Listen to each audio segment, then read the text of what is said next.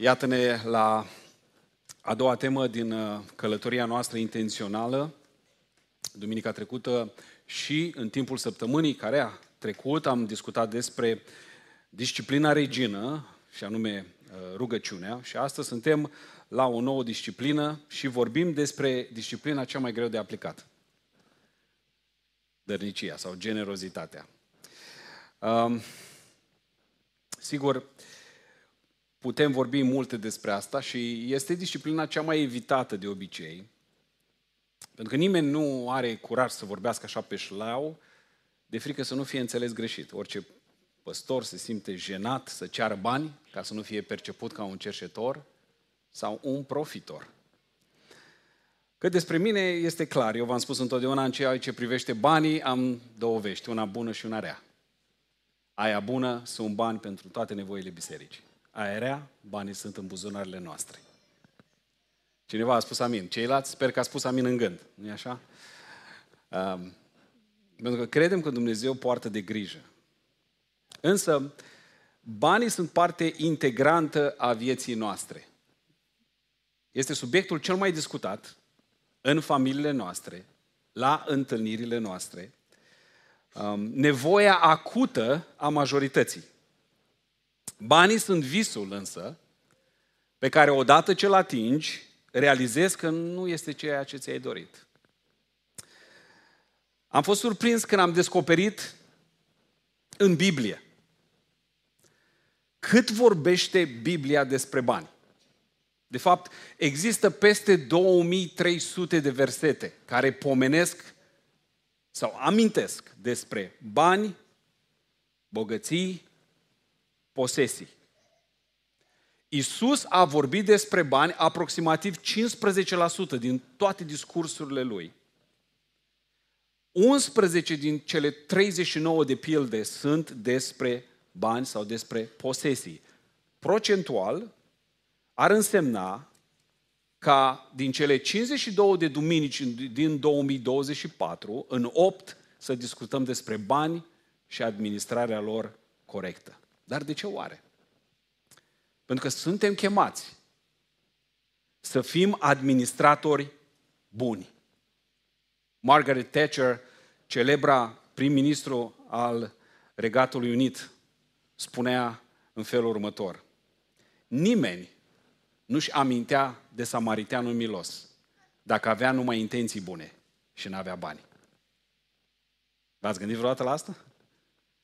Dacă nu avea bani, să poată să lase hangiului să se ocupe de omul rănit, nimeni nu și amintea de samariteanul milos. Și astăzi, în pasajul pe care îl vom folosi, vedem inima lui Dumnezeu și a lui Isus, Fiul Său. În ceea ce privește relația pe care trebuie să o avem noi cu banii. Matei, capitolul 6, citim de la versetul 19. Nu vă strângeți comori pe pământ, unde moliile și paraziții distrug și unde hoții pătrund și fură. Ci strângeți-vă comori în ceruri, unde moliile și paraziții nu distrug și unde hoții nu pătrund și nu fură. Căci acolo unde este comoara ta, va fi și inima ta. Amin dă un ghion vecinului și întreabă unde este inima ta. Dacă n-ai vecin, întreabă-te singur. Sau trimite un text la soț sau soției. Sper că sunt, este lângă tine. Iisus a vorbit despre bani nu fiindcă era obsedat de bani sau pentru că voia ca noi să avem bani cu duiumul, ci fiindcă știa, ascultați-mă bine, că banii sunt o problemă de inimă și că este unul din cele mai frecvente motive pentru care cineva, atenție, uitați-mă bine ce vă spun, se leapă de, de Hristos. Banii și dragostea de bani. Hai să vedem întâi ce sunt banii. Banii în sine, banii pe care îi ai în portofel sau în bancă, nu valorează decât cât spune Banca Națională sau bursa că valorează. Banul, în esență, este neutru din punct de vedere moral.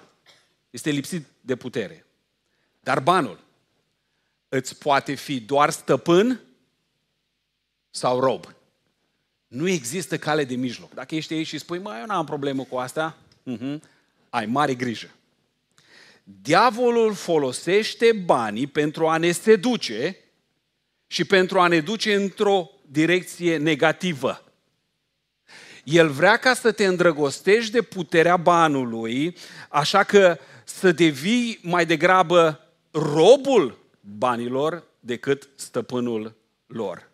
Cele mai multe certuri în familii sunt de la bani, moșteniri, terenuri, case, posesii.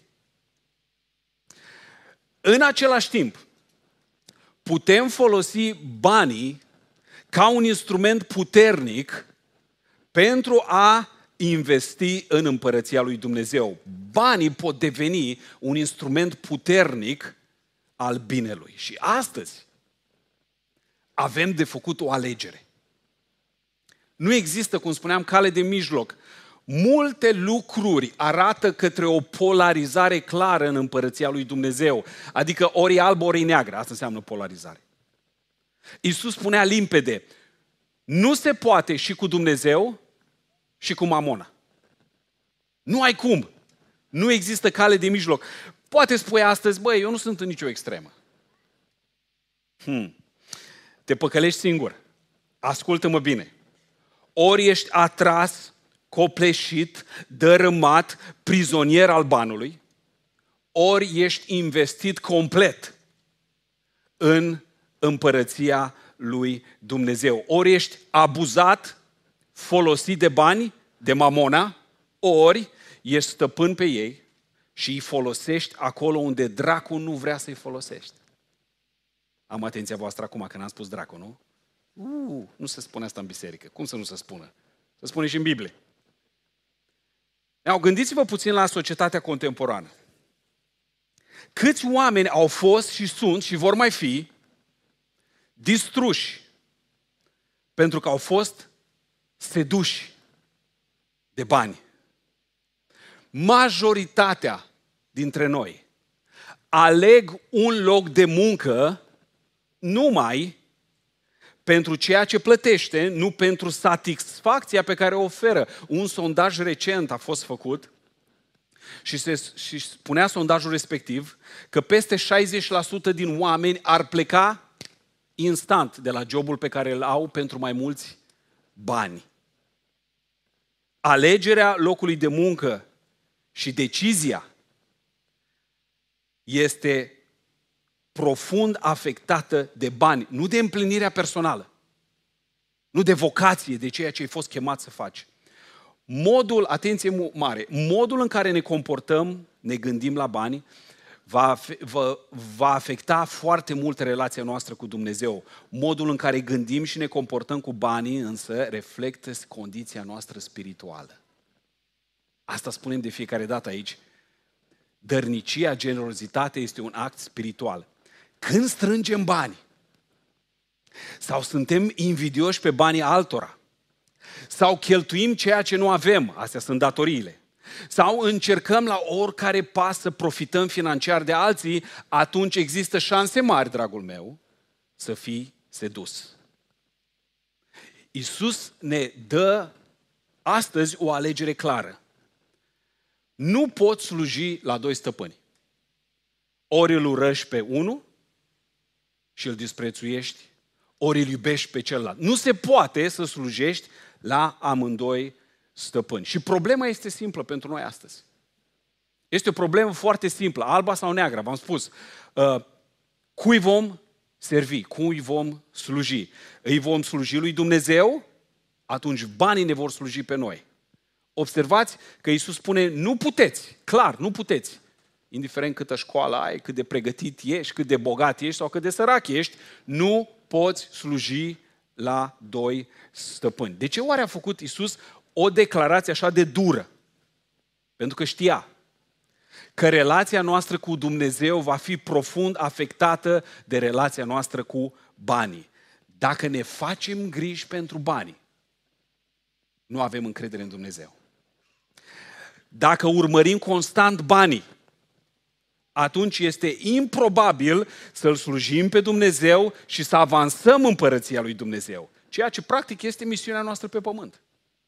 Asta suntem chemați să facem. Multe din ceea ce spune cuvântul lui Dumnezeu sunt despre bani, sunt mesaje de avertizare. Dumnezeu nu vrea să se interpună nimic între noi și El. Și banii sau dragostea de bani deseori îl împiedică pe om să-L slujească pe Dumnezeu, pentru că omul se concentrează să câștige, să aibă, să acapareze. Și Dumnezeu, multora dintre noi, nu le dă averi mari pentru că vrea să ne protejeze. Vrea să ne protejeze. Cel ce se închină, cei ce se închină banului nu sunt numai milionarii, ci nu mai au loc de mașini prin garaje. Aș vrea să fie așa de ușor, dar nu e chiar așa de simplu. Ci oricine, chiar și cei săraci, care se uită cu jind la ceilalți. Nu numai cei ce muncesc de dimineață până seara, și nu petrec timp cu familia și își pierd familiile. Nu numai ăia să închină banului, ci și cei care stau inerți și nu lucrează nimic. Dar își doresc ce are vecinul care merge și muncește de dimineață până seara. Și cei care nu muncesc legal, ci încearcă pe căi ilicite să câștige bani și ăia sunt robi ai banului. Dar de ce spunem că dărnicia este o disciplină spirituală. Pentru că trebuie să fim disciplinați, noi copiii lui Dumnezeu. Trebuie să fim disciplinați în a dărui lucrării lui Dumnezeu. Asta este contracararea lăcomiei. De fapt, este balansarea dorinței de a avea. Așa cum, de exemplu, rugăciunea este antidotul mândriei. Postul, antidotul poftei. Dărnicia este antidotul lăcomiei. Și astăzi mi-aș dori mult ca să învățăm această disciplină și să o aplicăm în viețile noastre fără rabat, în fiecare lună, în fiecare zi, în fiecare săptămână. Știați că mai des decât infidelitatea, banii sunt principala cauză a divorțurilor din societatea noastră. Nu știați asta. Înseamnă că este o treabă serioasă. Acum, pentru a fi liber, am înțeles, noi avem o misiune. Misiunea noastră este să avansăm împărăția lui Dumnezeu cu tot ce suntem noi. Mulți spun, bă, merg și predic. Fac, dar nu pot să dau bani. Vreau să spun ceva. Banii sunt o componentă esențială a împărăției lui Dumnezeu. Și pentru a face treaba aceasta, vrem să discutăm despre câteva principii sănătoase. Ar fi păcat să venim aici să discutăm numai despre ceea ce a spus Isus, care sunt principiile, dar să nu vorbim clar despre o disciplină adevărată. Câteva principii serioase și sănătoase. Primul, nu împrumuta. În paranteză, decât pentru a oferi un cuib sau un ajutor familiei tale. Da, mai asculta bine, ascultă-mă foarte bine ce spun. Biblia nu interzice împrumutul, dar îl descurajează. Proverbe 22 cu 7. Bogatul stăpânește peste sărac, astea sunt băncile. Și cel ce ia cu împrumut este slujitorul celui ce dă împrumut. Da? E drept, ne luptăm cu cultura. Avem o cultură încărcată cu datorii, unde ne întoarcem, avem dobânzi mici, avem posibilitatea de a uh, împrumuta în dreapta și în stânga, uh, și credincioșii și necredincioșii sunt prinși și atrași de această himeră. Nu este o problemă numai la nivel individual, ci este la nivel corporativ și guvernamental. România astăzi are o datorie de 159 de miliarde. Și asta e nimic față de Statele Unite, care au datorie externă, ascultă-mă bine, 33 de trilioane de dolari. Nici nu știu să explic suma asta. Nici nu știu ce înseamnă un trilion. Știu că sunt multe zerouri. 33 de trilioane. Știți ce înseamnă asta? Asta înseamnă că nu vor, să, nu vor putea să o plătească niciodată și nici nu vor plăti niciodată. Și toată lumea știe asta. Asta e nebunia. Asta e nebunia. Știu că nu, o putea, nu vor putea niciodată să o plătească și, și știu că nici n-au de unde să plătească atâția bani. Nu va fi rambursată niciodată. Citiți, ăsta este adevărat, este o chestie pe care o găsiți și voi pe internet. Trăim o cultură a îndatorării. Versetele din Biblie cu privire la îndatorare sunt toate de avertizare. Biblia ne avertizează că datoriile pot duce la sclavie. Și cât de adevărat este pentru noi asta astăzi. Cum să facem noi? Ascultă-mă, un principiu foarte clar. Poți să ți-l notezi la notițe, cu caietul, în palmă, cum vrei tu. Nu împrumuta niciodată pentru ceea ce vrei, numai pentru ceea ce trebuie. Hm? Ai mai auzit asta vreodată? Nu împrumuta niciodată pentru ceea ce vrei, ci numai pentru ceea ce trebuie. V-am mai spus eu asta. În societatea noastră, o societate a îndatorării, ne cumpărăm ce vrem și cerșim pentru ce avem nevoie. nu e așa? Ți-am mai dat eu imaginea asta cu măseaua ta stricată, care se uită la iPhone-ul nou pe care ți l-ai cumpărat. Și la care ai și rate. Dăm voie să spun la biserică, spune păstor, ești cam prostuț.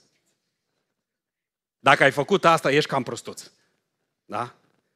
Cam fraieruț.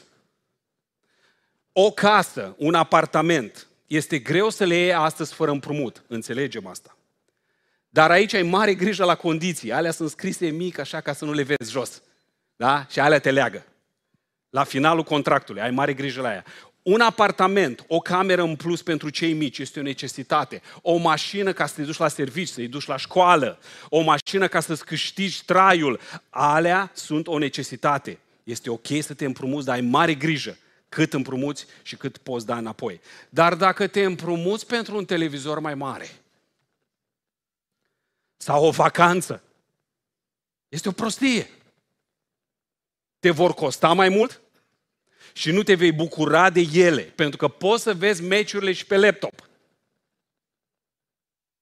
Am spus, venim la biserică ce spunem adevărul. Poți merge în vacanță și la țară. Atât cât poți până ai să începi să-ți permiți să mergi în altă parte. Până ești din groapa financiară, poți să mergi și la țară.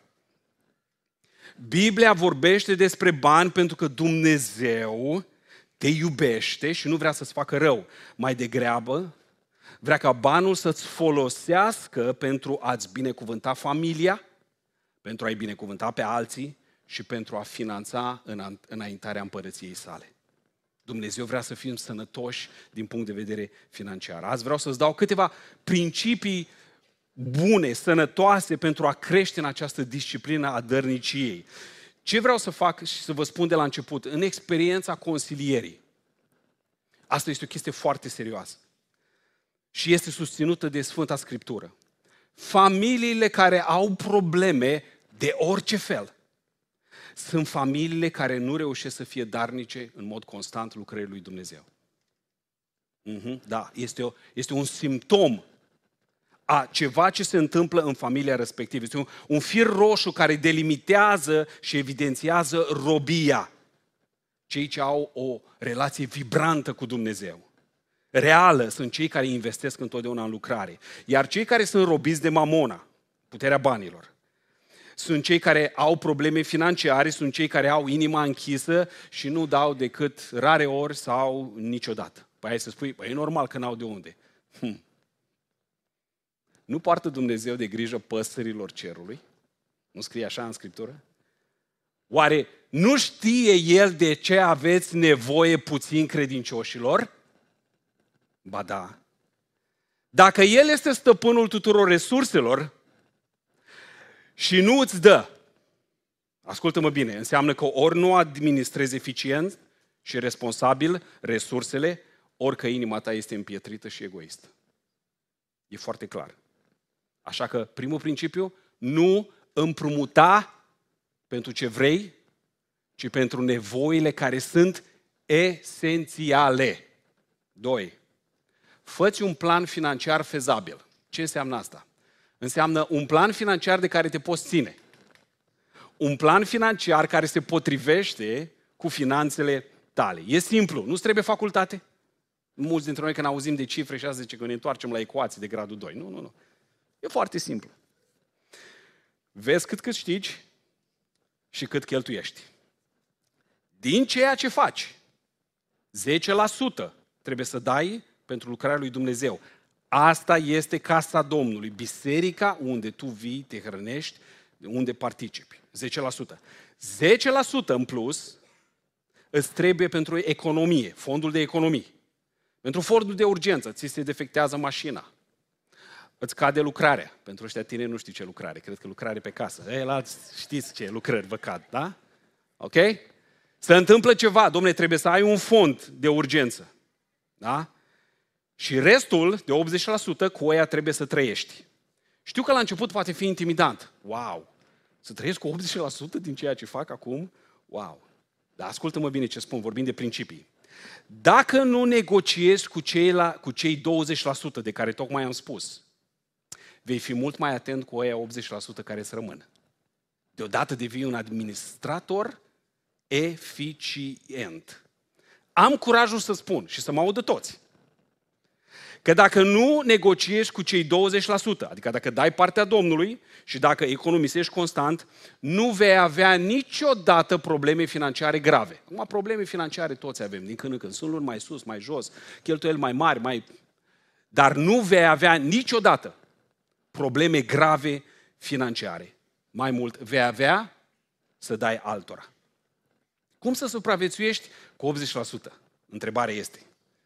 Uh, de unde să mai dai? Și hai să vedem care este irosirea maximă din veniturile noastre. Sunt două lucruri pe care irosim banii. Ascultați-mă bine. Două lucruri și vorbesc, cred, oamenilor sănătoși din punct de vedere spiritual. Sunt două lucruri. Primul este mâncarea care se aruncă și a doua sunt hainele care nu se poartă. Asta, aici, aici irosim noi banii. Și aici aplică două reguli, foarte simple. Ți-am zis că sunt foarte simplu, principial, ascultă-mă bine. Prima, nu te duce la cumpărături de alimente flămând. Pentru că atunci când suntem flămânzi, avem tendința să cumpărăm mai mult decât ne trebuie.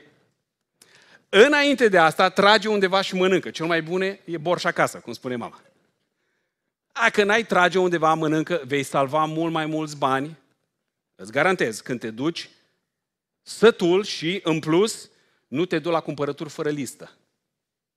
Pentru că ai tendința să iei tot ce nu-ți trebuie în casă și când ai ajuns, am ouă, dar n-am ulei.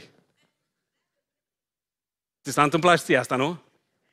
Așa că noi am aplicat, de exemplu, la noi în casă, uh, pe notes, pe notițe în, în telefon, toată familia vede lista de cumpărături și fiecare poate să spună ceva acolo. Și asta e un share, adică o, împăr- o împărtășiți cu toții și toți văd ceea ce trebuie, hârtie igienică și așa mai departe. Da?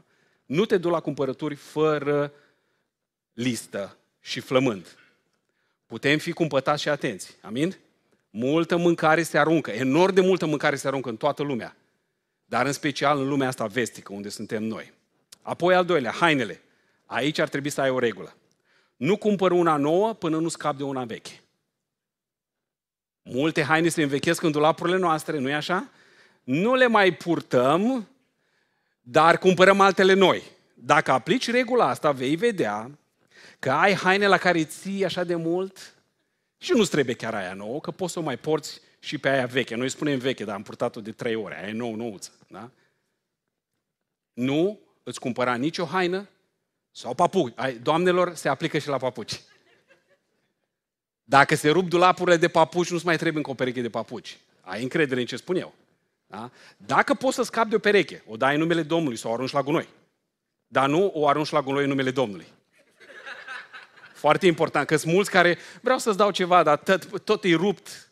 Nu, nu, nu, aia nu e numele Domnului, da? da? Dacă scapi de un papuc, atunci poți să-ți mai cumperi unul. Da? Nu împrumuta, fă un plan financiar care să conțină 20% dărnicie 10, economii 10. Asta înseamnă disciplină financiară. Disciplinează-te financiar prin dărnicie acum din ce ai. Fără să te gândești, sunt mulți de aici visători. Voi da când voi avea milioanele. O, Dumnezeu spune, da, acum din ce ai? Pentru că asta e testul. De asta poate n-ai milioanele, pentru că nu dai din ceea ce ai. Biblia spune să dai și să faci lucrurile mici ca să dea alea mari. Sunt mulțime de visători când voi fi milionar, voi cumpăra un teren bisericii și voi face așa, dar tu nu ajungi niciodată milionar că tu nu dai din ce ai acum. Ok? Uh, dacă dai din ce vei avea, E ca și cum uh, îi spui lui Dumnezeu, voi asculta atunci când voi putea. Nu, nu, nu. Fiecare, acum, trebuie să fim disciplinați. Pentru că să spun ceva. Și la asta nu te gândi niciodată. Dumnezeu se uită atent la ce pui tu în colectă. Uh, n-ați mai auzit pe asta, nu? Sau un transfer. Mulți predică și cred că Dumnezeu se uită la cum venim noi îmbrăcați la biserică. Nu scrie asta nicăieri. Mulți predică asta și spun. Dumnezeu stă și se uită. Nu, nu, nu. Nu. Vedem că ucenicii au rămas surprinși. Și au notat în Evanghelie că Iisus într-o dimineață stătea la templu și se uita nu la cum erau ei îmbrăcați, ci la ce puneau ei la colectă. Fiți atenți. Marcu 12.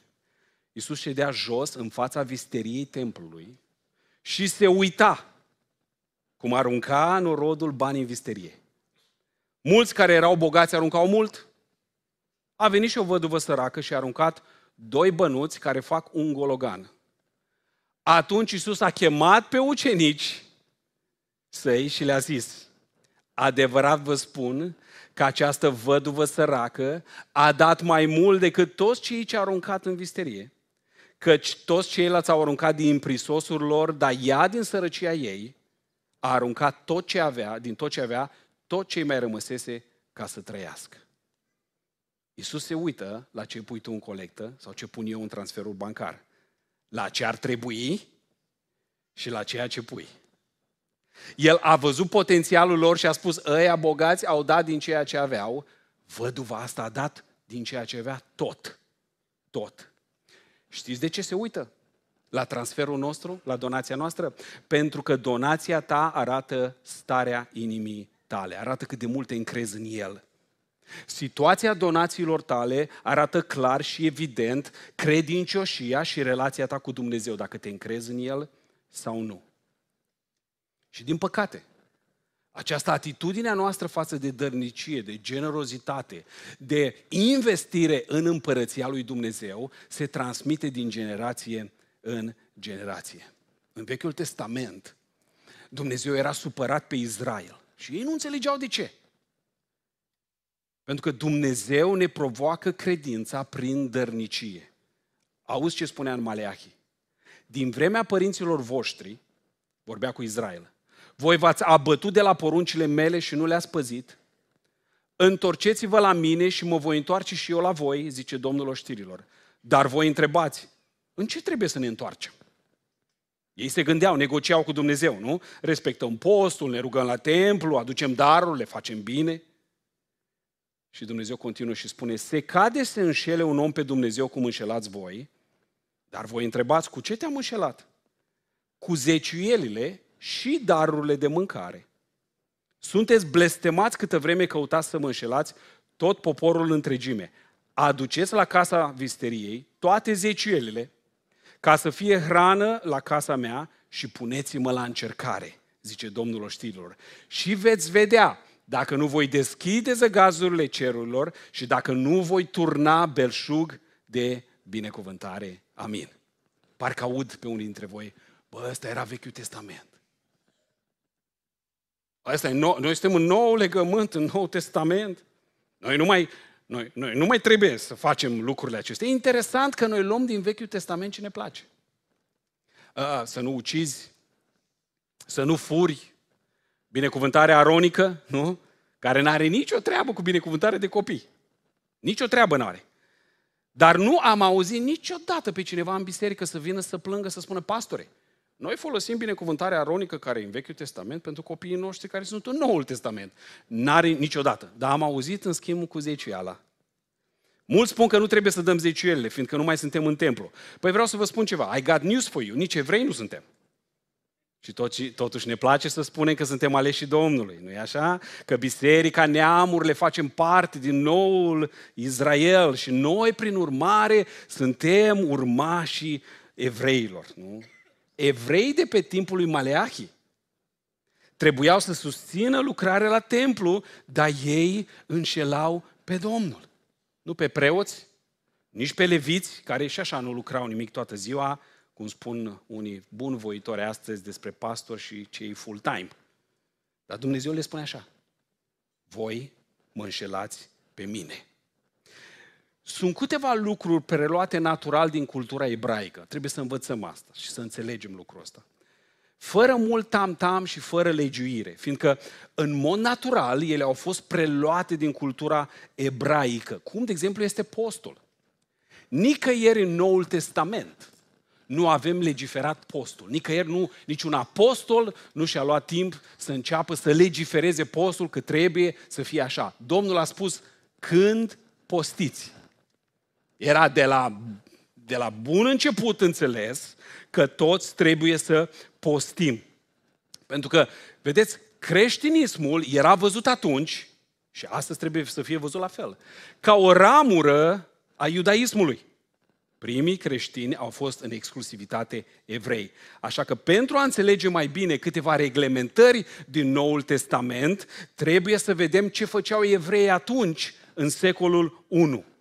Țineau post, dădeau zecială sau dărnicie pentru lucrarea lui Dumnezeu. Cum credeți că ucenicii și Domnul au reușit să misioneze trei ani și jumătate?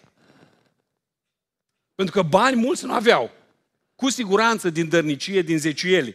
Petru a trebuit să se ducă să pescuiască și Domnul să facă un miracol ca să scoată un ban din gura peștelui să meargă să plătească taxă la templu. N-aveau bani, dar au avut exact cât le-a trebuit pentru ducerea la capăt a misiunii. Știți cum? Prin zeciuieli și prin dărnicie. Astăzi nu mai avem zeciuiala ca poruncă cultică. Dar avem principiul dărniciei ca principiu veșnic. Și la asta puteți spune amin. Așa este. Aduce zeciuielile și darurile de mâncare, asta era pentru familiile slujitorilor dedicați, full-time, ca și ei să trăiască decent. Da? Noi, aici la Rema, promovăm zeciuielile pentru că noi, oamenii, suntem obișnuiți să știm cu o, o sumă în facturi când ne vin, vin numere concrete. Și credem că Dumnezeu a stabilit în dreptul nostru să avem un punct de referință, să nu dăm fiecare când ne apucă capul. Da? 10% din venitul nostru trebuie direcționat către biserica unde aparții. Dărnicia este tot ceea ce vrea Dumnezeu pentru noi ca să se aplice ca un principiu veșnic. Da? Zeciuiala este pentru biserica locală, dărnicia este ce trece peste pentru săraci și alte lucrări. Da? 10% din venitul nostru trebuie direcționat către biserica locală. Ăsta este primul lucru pe care eu îl fac când primesc banii. E disciplina care mi-amintește mie constant că de- depinde Dumnezeu. Și am încredere că El se va ocupa de toate nevoile mele. Da, sunt facturi, mâncare, benzină, aparate dentare, haine, vacanți, știu multe altele de care trebuie să mă ocup. Dar disciplina dărniciei este principiul și lucrul pe care îl fac lunar și este cea mai spirituală lucrare pe care o fac în fiecare lună. Hmm? M-ați auzit bine. Pentru că este cea mai greu de făcut. De fiecare dată când o fac, îl glorific pe Dumnezeu cu credință, pe, cu întâiile roade și le dau lui. Asta, conceptul ăsta cu întâiile roade, mulți nu o înțeleg. În vechime, întâiile roade erau cele mai căutate. De ce trecea iarna fără roade, mâncau zacuscă ce puteau, când veneau primele roade erau cele mai bune. Gândiți-vă la cireșele în mai. Wow! Cele mai bune. E bine, evreul trebuia să ia primele roade să le ducă la templu. În loc să le mănânce, trebuia să le ducă la templu. Ca o jertfă înaintea lui Dumnezeu. Delicatesele alea să le ducă la templu. Cele mai bune. Știți de ce? Pentru că era un act al închinării. Doamne, ce am mai bun, eu îți dau ție, fiindcă Tu ești sursa mea. Tu mă binecuvintezi, eu mă încred în Tine. Noi astăzi nu mai avem roade de astea. Da? Ci translatarea în limbajul modern sunt primii bani de la salar. Nu așa că majoritatea de aici abia așteptăm salarul că avem atâta nevoie de el. De multe ori suntem pe minus înainte să ne intre salarul. Și vrem să ne apucăm de banii ăia, să se cheltuim acolo unde trebuie mai mult. Nu, nu, nu. Disciplina adevărată, primele roade, primul lucru pe care îl fac când mi-au intrat banii este să virez la biserică ceea ce aparține lui Dumnezeu. Astea sunt întâile roade. Primul lucru pe care îl fac cu banii mei este să-L onorez pe Dumnezeu. Știu mai mult ca sigur că nu vor ajunge banii pentru tot ce vreau eu. Ai auzit ce am spus? Pentru tot ce vreau eu, nu pentru ce am nevoie. Știu exact că nu vor ajunge banii. De aceea fac lucrul ăsta, primul lucru, ca să-L onorez pe Dumnezeu. Și va trebui să am grijă pe, în timpul lunii, știu că va trebui să mă disciplinez, da? Să nu-mi iau o nouă pereche de Adidas că nu mai am șase. Știu că pot găti acasă, e mult mai ieftin și, by the way, și sănătos. Știu că uh, va trebui să fac multe economii, dar nu-mi permit să nu onorez cu credința mea pe Dumnezeu prin ceva practic. Banii întâi din ce îmi dă El. Ascultă-mă. Slujesc de 20 de ani full-time în casa Domnului, de 20 de ani. De la început nu mi-a fost ușor să dau. Am avut mari probleme cu disciplina financiară a dărniciei, pentru că din biserica unde proveneam nu s-a promovat treaba aceasta, acest principiu. Însă am observat pe oamenii darnici. Și am început să-i copiez. Pe oamenii care întotdeauna dădeau, pentru că am văzut că este o legătură clară între beneficiul și bunăstarea materială și, între, și dărnicie. Întotdeauna am văzut, oamenii cei mai disciplinați sunt oamenii care au întotdeauna pentru lucrarea lui Dumnezeu, sunt oamenii care își fac averi și comori în ceruri. Am înțeles principiul acesta a dărniciei. Îl onorez pe Domnul și în lunile mai slabe și în lunile mai bune. Și să spun ceva. Niciodată nu am dus lipsă. Niciodată nu am dus lipsă. Sigur am avut momente grele, de impas, de împrumuturi, ca toți oamenii, momente în care n-am fost credincios cu zeciuielile, dar El a fost întotdeauna cu mine. Și nu am dus lipsă niciodată. Din contra, am avut ca să dăm altora. Când ne-am mutat în România, am trăit șapte ani cu 10% din suma pe care o făceam acolo. Da, făceam bani frumoși acolo. Cu 10% am trăit și vreau să spun ceva. Niciodată nu am dus lipsă de nimic. Cum am spus, au fost vremuri mai complicate, dar întotdeauna Dumnezeu ne-a purtat de grijă, pentru că am înțeles cine este cel care binecuvintează. Și cel care vrea să vadă dacă suntem credincioși lui. El urăște risipa. E și evreu, by the way, dacă nu știai, spun eu. Da? Și așteaptă din partea noastră să fim niște administratori înțelepți. Sigur, ai să spui, băi, dar e ușor pentru ăla care are să dea. Nu, e, e foarte ușor. Eu mă refer aici la bogăție binecuvântată. Tu vrei bani binecuvântați. Pentru că averea făcută prin căi licite, pentru că averea care se obține peste noapte, și proverbele spun asta, este blestemată, nu este binecuvântată. Și Asaf s-a pierdut în multe detalii și credea că cei bogați și mândri sunt binecuvântați. Dacă n-a intrat în casa lui Dumnezeu, a înțeles că bogăția lor este efemeră, nu ține, nu durează. Este o tendință în viața noastră să credem că a face mai mulți bani ne-ar rezolva problema. Da? Și eu am tendința asta.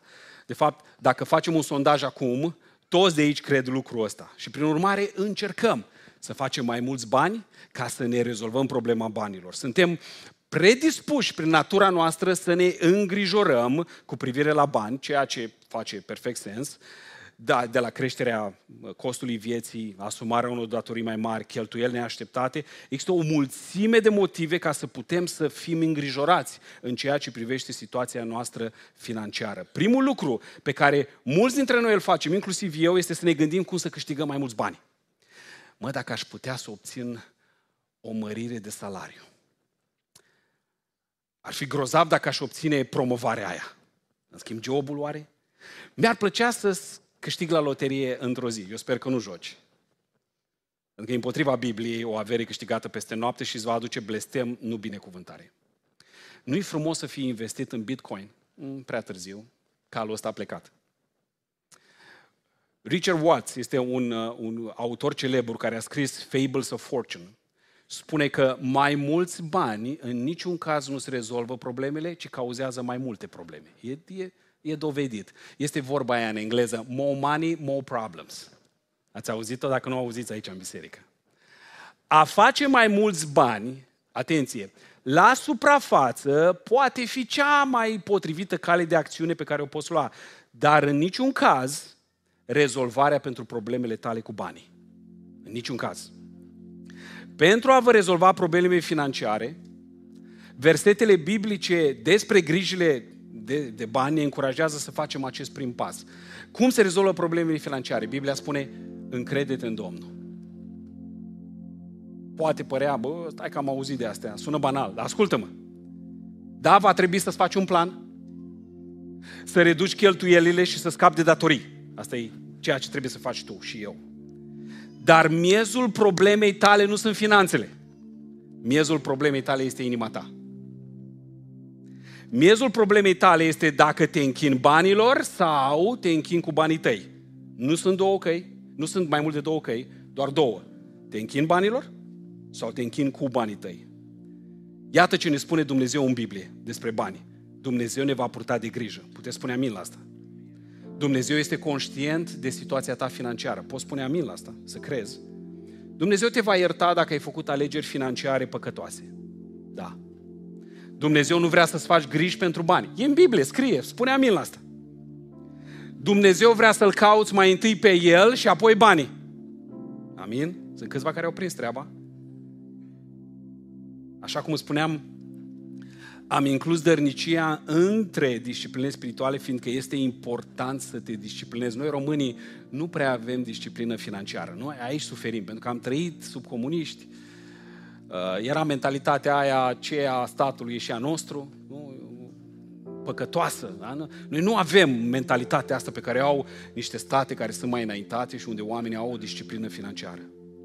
Ascultă-mă bine, Dumnezeu se uită la donațiile tare lunare și astăzi prin mine te provoacă să fii generos pentru că El oricum este cu tine.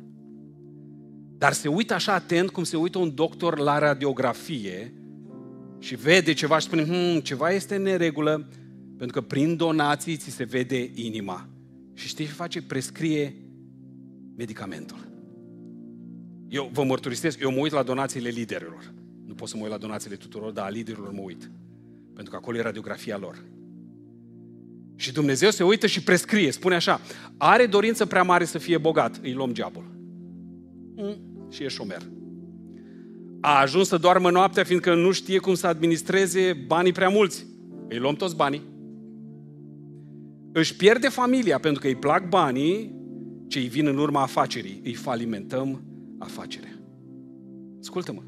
Asta se întâmplă. Dumnezeu se uită la donațiile noastre pentru a vedea exact starea noastră. El vrea ca noi copiii lui să semănăm cu el. Știi care e miracolul copiilor? Copiii seamănă cu părinții. nu e așa? Câteodată te uiți la ea și zici, mă, semeni cu maică aici. Dacă îmi face ceva bun, semeni cu seamănă cu tine, nu e așa? Chiar zile trecute, eram dimineața, îmi făceam cafeaua să plec să duc fetele la școală și am întârziat puțin, ele erau amândouă în mașină și la un moment dat una dintre ele, nu spun care, intră și începe să mă certe. Din cauza ta vom întârzia. Mergi mai repede, uite ce facem, întârzi. Pe loc m-am enervat, apoi m-am amuzat, pentru că mă certa exact cum le cert eu pe ele. M-am amuzat. Am zis, bă, copiii sunt extindere ale tale. E foarte normal ca copiii să semne cu tine. Eu sper că în bine, nu numai în rău. E normal pentru că copilul meu învață de la mine. Dacă suntem copii de Dumnezeu, trebuie să-L copiem pe El în generozitate. Versetul de aur, fiindcă atât de mult a iubit Dumnezeu lumea, că ce a făcut? A dat, mă, oameni buni, nu bani, mă. Și pe cel mai, ce a avut mai scump, s-a uitat în cer, a luat ce a avut mai scump pe Iisus Hristos. Pentru un copil îți spun eu că dai toate averile și trăiești în stradă. Pentru un singur copil. Cel care ești părinte, înțelegi ce spun. Dacă ai de ales între casă, posesii, bani și copil, iei copilul și te duci și dormi în stradă. Pentru că asta face inima unui, unui părinte adevărat. Ei bine, Dumnezeu a dat copilul lui pentru noi, binecuvântat să fie numele Său. Și El ne învață astăzi pe noi, biserica Lui, să fim generoși. Tot ce vă spun aici, nu vă spun că avem nevoie de fonduri, că tot timpul vor fi ci vă spun pentru că ne pasă de inima voastră și de statura voastră spirituală, de maturitatea voastră. E mai ferice să dai decât să primești. Poți să spui amin la asta? Toți ne dorim să primim cadouri și ne bucurăm când cineva ne dă. E normal, e uman, dar nu e dumnezeesc?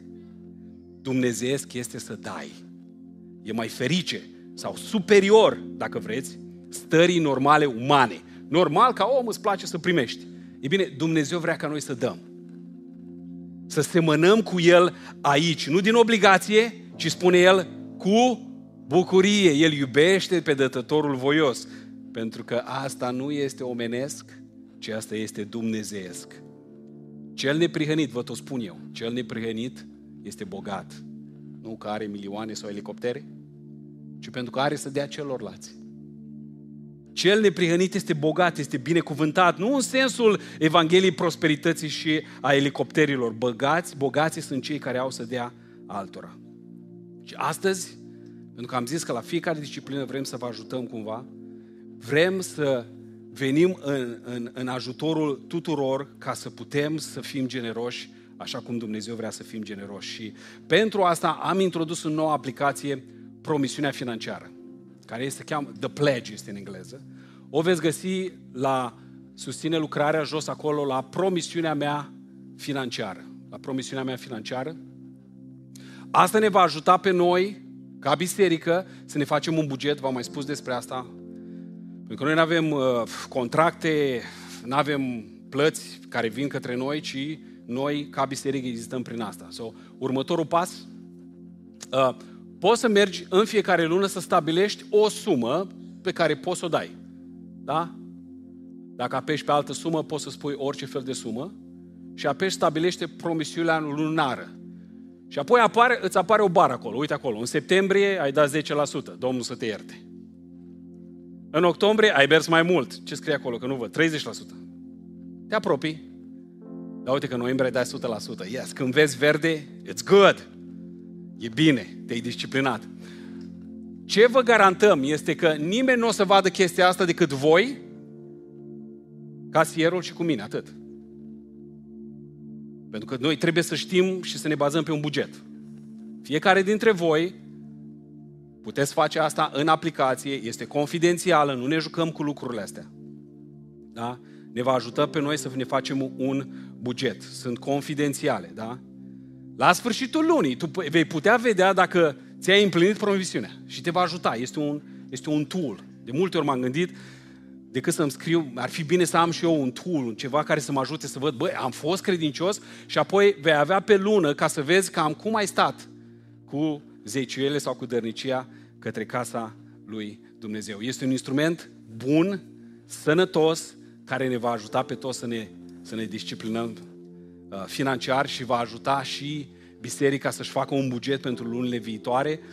Pentru că direcția în care vrea să ne ducă Dumnezeu e clar, este o direcție în care mai mulți oameni vor fi implicați.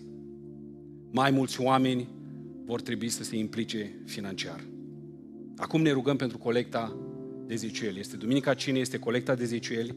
Am lăsat-o la sfârșit. Vreau să mă rog pentru resursele voastre, ca ele să fie binecuvântate. Să mă rog pentru joburile voastre, pentru putere de muncă. Nu cere un job nou dacă aici nu faci maxim. Unde ești? Că Dumnezeu nu lucrează așa. Fă tot ce poți acolo unde ești. Și dacă vezi că poți mai mult și nu ești remunerat corespunzător, atunci încearcă în alte părți. Mă rog pentru putere de muncă. Vreau ca mulți de aici să devină antreprenori. Deja știu că vor fi mulți antreprenori. Să vă spun de ce. Pentru că avem planuri mari. Vrem să construim un campus cu școală, terenuri de sport, un sanctuar și facilități pentru copiii noștri. Și pentru asta Dumnezeu trebuie să ridice financiar pe mulți dintre voi. El acum se uită. În momentul ăsta. La ce pui tu în colectă. Am spus, e biblic, e acolo. Da? La ce pui și la ce ar trebui să pui. Se uită dacă ești credincios cu zeciuiala, ești credincios cu salariul tău mic ca să-ți dea venitul la mare. E un principiu biblic. Cei care sunt credincioși în lucrurile mici, lor le vor fi încredințate cele mari. Poate spui, bă, eu n-am mult, predica asta nu e pentru mine. Eu vreau să spun ceva. Văduva din Sarepta avea o mână de făină și puțin ulei. Și profetul îi spune, fă mie întâi. Și apoi, pentru că ea s-a încrezut în ceea ce i-a spus Dumnezeu.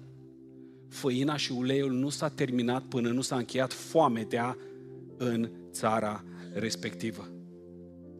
copilul care mergea după Isus, tot ce a avut la el, n-a, n-a, nu era un copil bogat, tot ce a avut la el a fost cinci pâini și doi pești.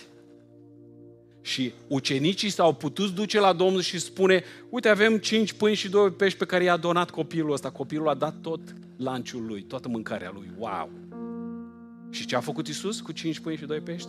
A hrănit mii și mii de oameni. Darul tău trebuie să fie funcție de venitul tău și de asemenea, atenție mare, de credința ta. Eu când dau, mă închin. Doamne, ție îți dau primele roade. Haideți să ne ridicăm înainte Domnului. Îmi deschid inima și susțin lucrarea ta, fiindcă tu mă susții pe mine. Și plecând capul, pentru că vreau să mă rog pentru finanțele tale, pentru banii tăi, pentru casa ta. Doamne, îți mulțumim, îți mulțumim pentru că Tu ești generos cu noi.